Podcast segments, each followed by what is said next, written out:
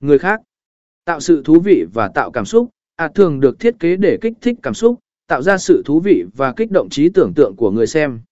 Nó có thể gợi mở ra nhiều phản ứng khác nhau và tạo cảm xúc đa dạng. B. Phạm vi của art không bị ràng buộc bởi mục tiêu cụ thể, art không bị giới hạn bởi các yêu cầu cụ thể hoặc mục tiêu đặt trước. Nó tự do trong việc sáng tạo và không nhất thiết phải phục vụ cho một mục đích cụ thể ngoài việc thể hiện tài năng và sáng tạo của nghệ sĩ.